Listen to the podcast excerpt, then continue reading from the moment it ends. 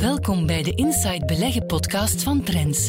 Met elke woensdag een blik op de economische actualiteit en uw beleggingen door Danny Reewegs, directeur analyse en strategie van Inside Beleggen.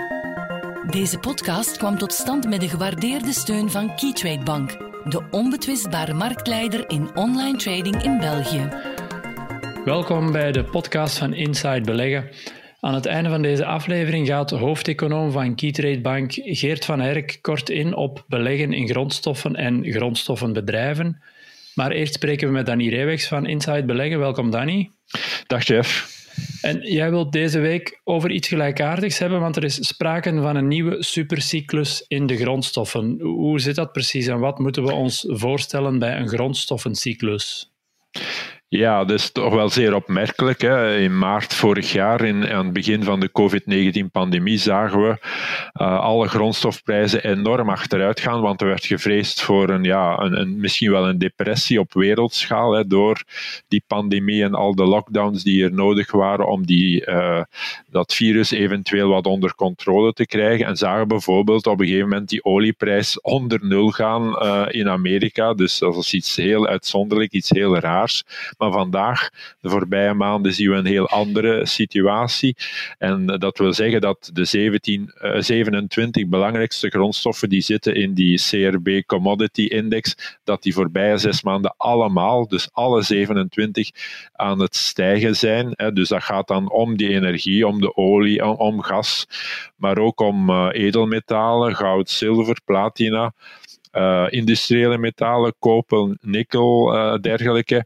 Maar ook de landbouwgrondstoffen, koffie, sojabonen. Dus die allemaal zijn aan het stijgen. En vandaar dus dat een aantal huizen, waaronder JP Morgan, maar ook Goldman Sachs, dus echt de grote spelers in de wereld, zeggen: ja, we zijn begonnen met een nieuwe supercyclus. De vorige was uh, net na de eeuwwisseling tot 2011. en dat had alles te maken met die industrialisering en die verstedelijking in China. Hè, dat een enorm veel grondstoffen opslorpte. En die waren daar op dat moment niet. Dus moest enorm veel bijgebouwd worden door de grote mijnbouwbedrijven. En dat heeft daar toen ook geleid tot een langdurige cyclus. Maar sindsdien, sinds dus begonnen met de bankencrisis en dan ook met eh, China, dat niet meer 9%, maar 7, mm -hmm. 6% begon te groeien. Dus er was een overaanbod aan grondstoffen. En de meeste grondstoffen zijn sindsdien in prijs gedaald en recent dus opnieuw gaan stijgen.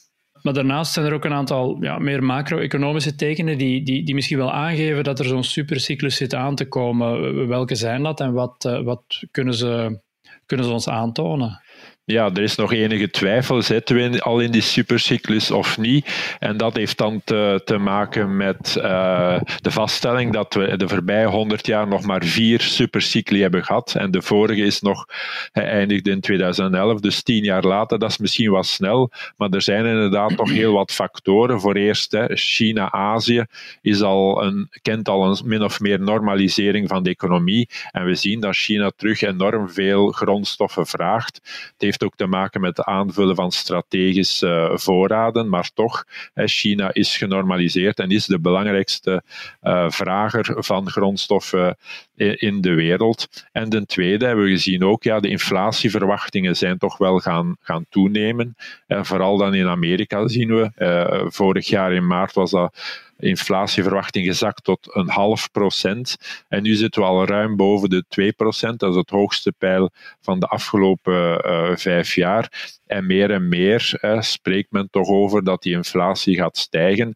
En centrale banken dat voorlopig gaan uh, toelaten. Dus nog niet meteen uh, terug gaan dat afremmen door de rente te gaan verhogen. En dan misschien wel het belangrijkste, en waarom ook die inflatieverwachtingen zijn, is dat we een, een verandering zien in, in beleid.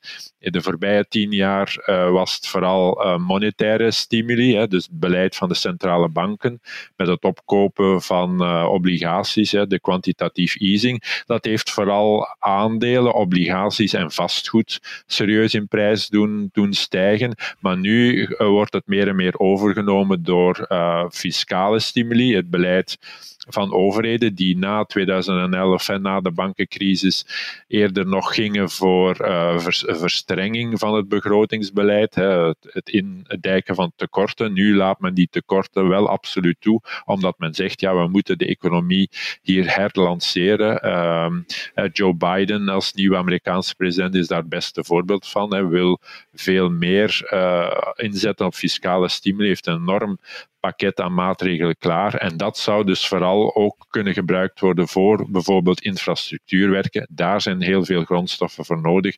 Vandaar dus dat uh, grondstoffen de voorbije maanden eigenlijk beter uh, presteren, meer stijgen dan bijvoorbeeld de beurzen. Ja, nu even een kleine kanttekening. Niet iedereen is er zo van overtuigd dat het een nieuwe supercyclus is. Er zijn ook een aantal die, die dit een beetje nuanceren. Uh, wat, wat vertellen zij precies? Ja, ze zeggen ja, dit is typisch een, een V-herstel. Dit is, uh, heeft te maken, uh, tijdelijk is die economie op slot gegaan, die gaat nu terug open. Ja, dat uh, zorgt voor aanvullen terug van voorraden. Maar of het meer is dan dat, ja, dat moeten we zien na die opleving van de economische groei. Ja, die, die, die zit eraan te komen, maar wat in 22, 23. Dus daar is toch nog twijfel over, is dit tijdelijk of, of structureel? Hè? Want voor een supercyclus, ja, moet dat dan jaren en jaren aanhouden? Daar is nog twijfel over. Maar de, degenen die wel geloven in de supercyclus, die zeggen ja, maar er is ook een serieus probleem aan de aanbodzijde. De, de vraag stijgt, maar het probleem zit ook aan de aanbodzijde, want de voorbije jaren door de lage prijzen uh, is er heel weinig geïnvesteerd in nieuwe capaciteit.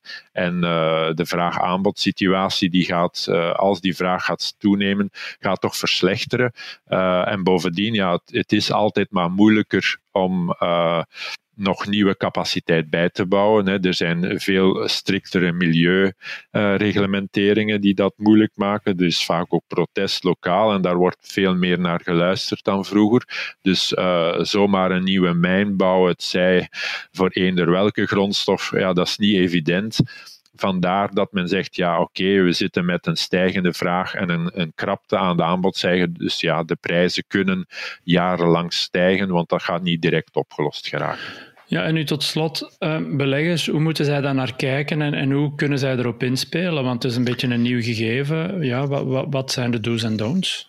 Ja, ik denk wel, hè, de grondstof hebben dus dramatisch slecht gepresteerd. Ik heb eens gekeken naar die CRB Commodity Index in vergelijking uh, met de S&P 500. En dan zien we toch een prestatieverschil de voorbije tien jaar. En ondanks de recente stijging, want vele mensen zeggen, oh, die grondstofprijzen zijn al enorm gestegen de voorbije maanden. Maar ja, in maart 2020 stonden ze wel op een tienjarig uh, dieptepunt. Dus er is nog altijd een prestatieverschil van 280 procent. Dus die CRW Commodity Index staat vandaag nog lager, 17 procent lager dan tien jaar geleden, terwijl dus de S&P meer dan 260 procent is gestegen. Dus ik denk dat we uh, toch met een rotatie zitten. Dus ik zou bijvoorbeeld niet meer vooral in technologieaandelen investeren, maar meer in klassieke conjunctuurgevoelige aandelen. Die zijn nog goedkoop, die kunnen van profiteren. En ook een stukje heroriënteren naar uh, grondstofbeleggingen.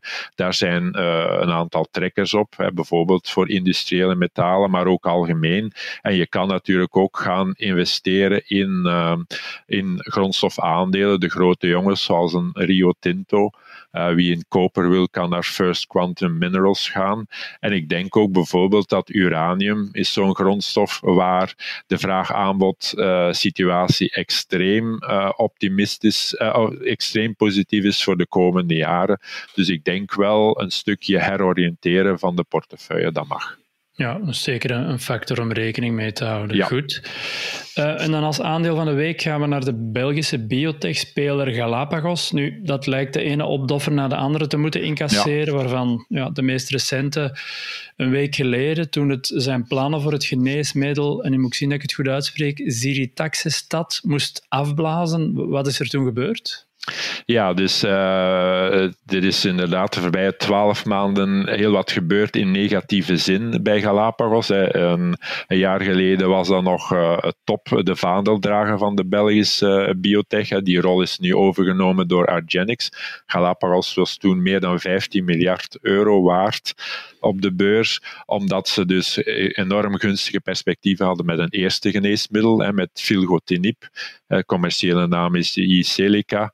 Uh, die, dat ging een blockbuster zijn, dacht de markt toen. Uh, vele miljarden verkooppotentieel. Maar de grootste markt, Amerika, ja, dat, dat gaat niet lukken. Hè. Ondertussen heeft de FDA heeft eerst het zijn op oranje gezet, maar eigenlijk heeft Gilead Sciences, de partner van Galapagos, dan beslist, ja, Amerika, dat gaat niet lukken. We moeten veel te lang nog extra studies doen en we weten dan nog niet of het gaat lukken. Mhm. Dus dat, het grootste verkooppotentieel voor een reuma-middel daar is, is, is verdwenen. Europa en Japan, oké, dat kan een aantal honderden miljoenen zijn over een aantal jaren, misschien 500 miljoen, maar daar, uh, ja, dat is niet super uh, rendabel. Uh, de tweede ijzer in het vuur was dan uh, Ziritaxita tegen die dodelijke longziekte IPF.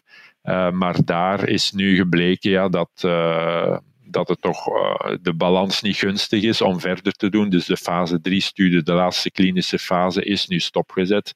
En dat betekent ja, dat Galapagos toch de eerstvolgende jaren niet die grote sprong in omzet en winst zal maken zoals eerst gedacht.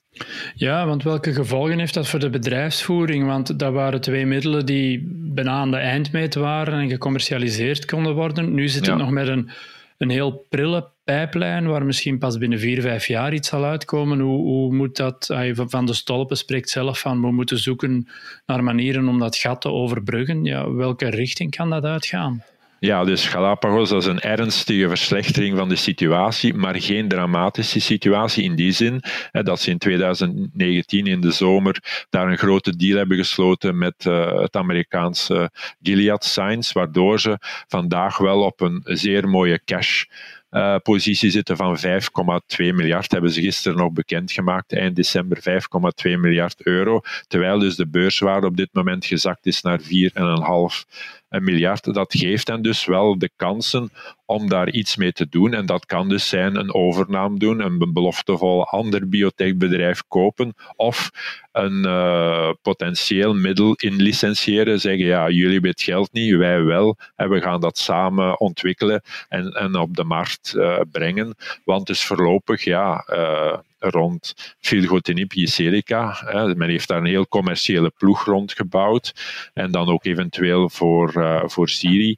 Uh, maar ja, dat is nu, niet, niet nodig. Dus om die organisatie, al, al die mensen aan het werk te kunnen houden, ja, zijn er andere dingen nodig. Hè? Want een volgende grote beloftevol middel is Toledo, heel dat Toledo-programma.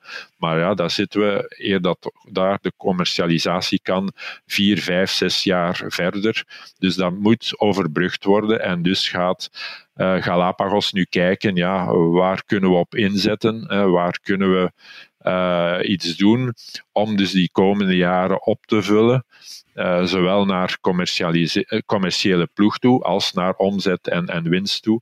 Want alleen met uh, filgotinib, oké, er zijn nog andere indicaties, maar dat gaat jaren duren om die allemaal te kunnen. En de vraag is, geraakt dat gelanceerd op de Amerikaanse markt, toch nog altijd de meest lucratieve markt. Dus dat is een moeilijk verhaal tijdelijk. En de markt natuurlijk is, is heel veel vertrouwen kwijt in, in Galapagos. Hè, vandaar ook de extreem lage koers.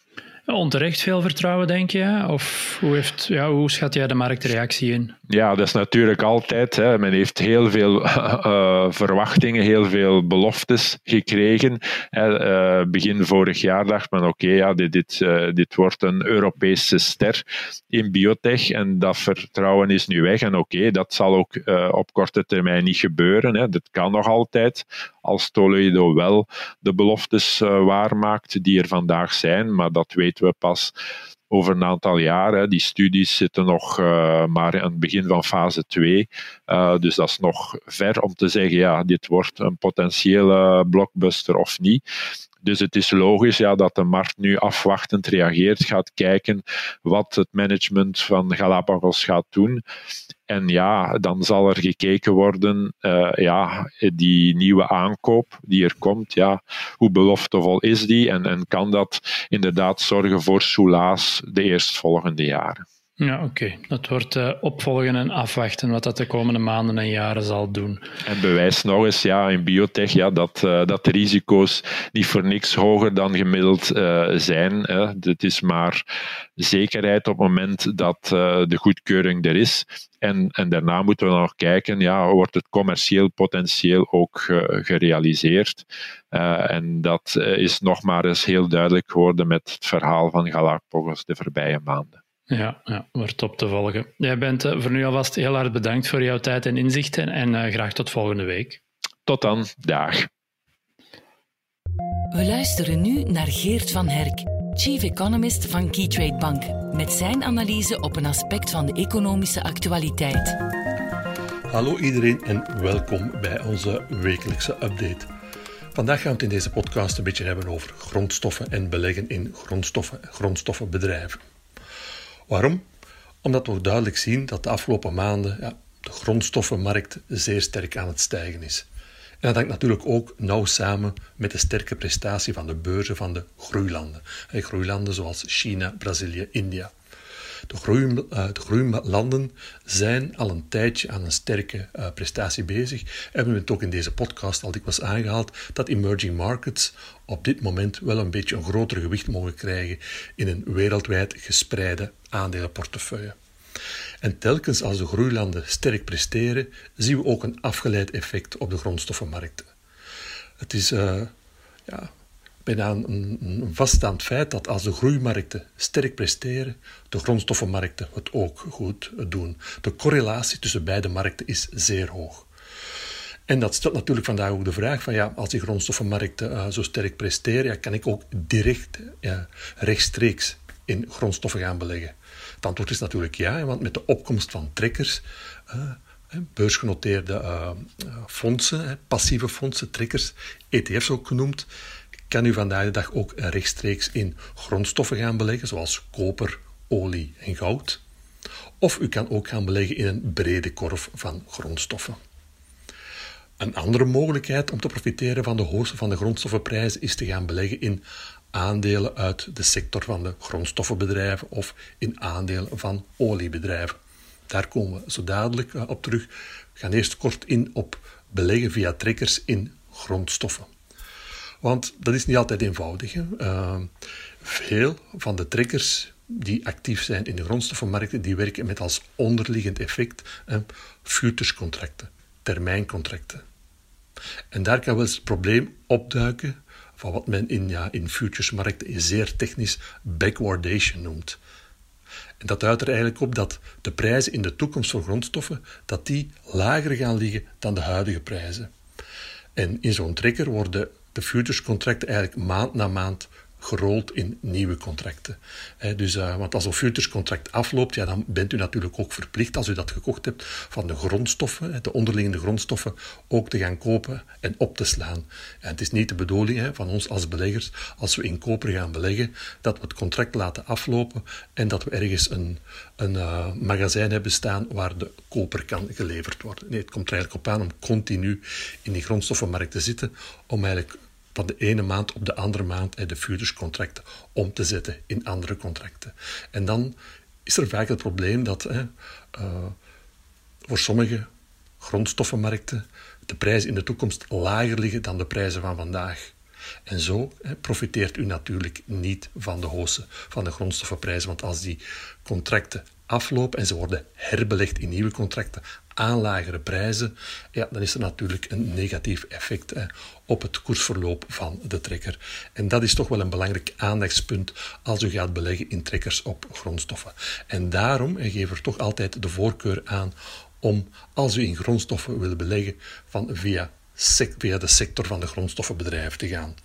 En vandaag de dag zijn er op de ETF-markt, op de trekkermarkt, uh, ETF's die je kan kopen met als onderliggende index een MSCI World Materials bijvoorbeeld, of in Europa de Stocks Europe 600 Basic Resources, de Stocks Europe 600 Energy. Dus hè, dan gaat u beleggen in een brede korf van grondstoffen gerelateerde aandelen. En dat biedt denk ik vandaag heel wat mogelijkheden.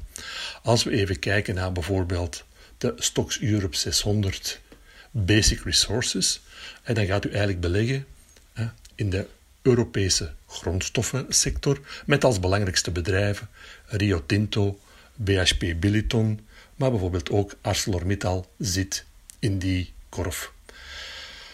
Wat maakt het vandaag zo aantrekkelijk om in die Europese grondstoffenindex te gaan beleggen? Ja, dat is natuurlijk ook de waardering. Als we kijken naar de sectorindex van de Europese grondstoffenbedrijven, dan kan u die kopen aan een dividend yield, een dividendrendement van bijna 5%.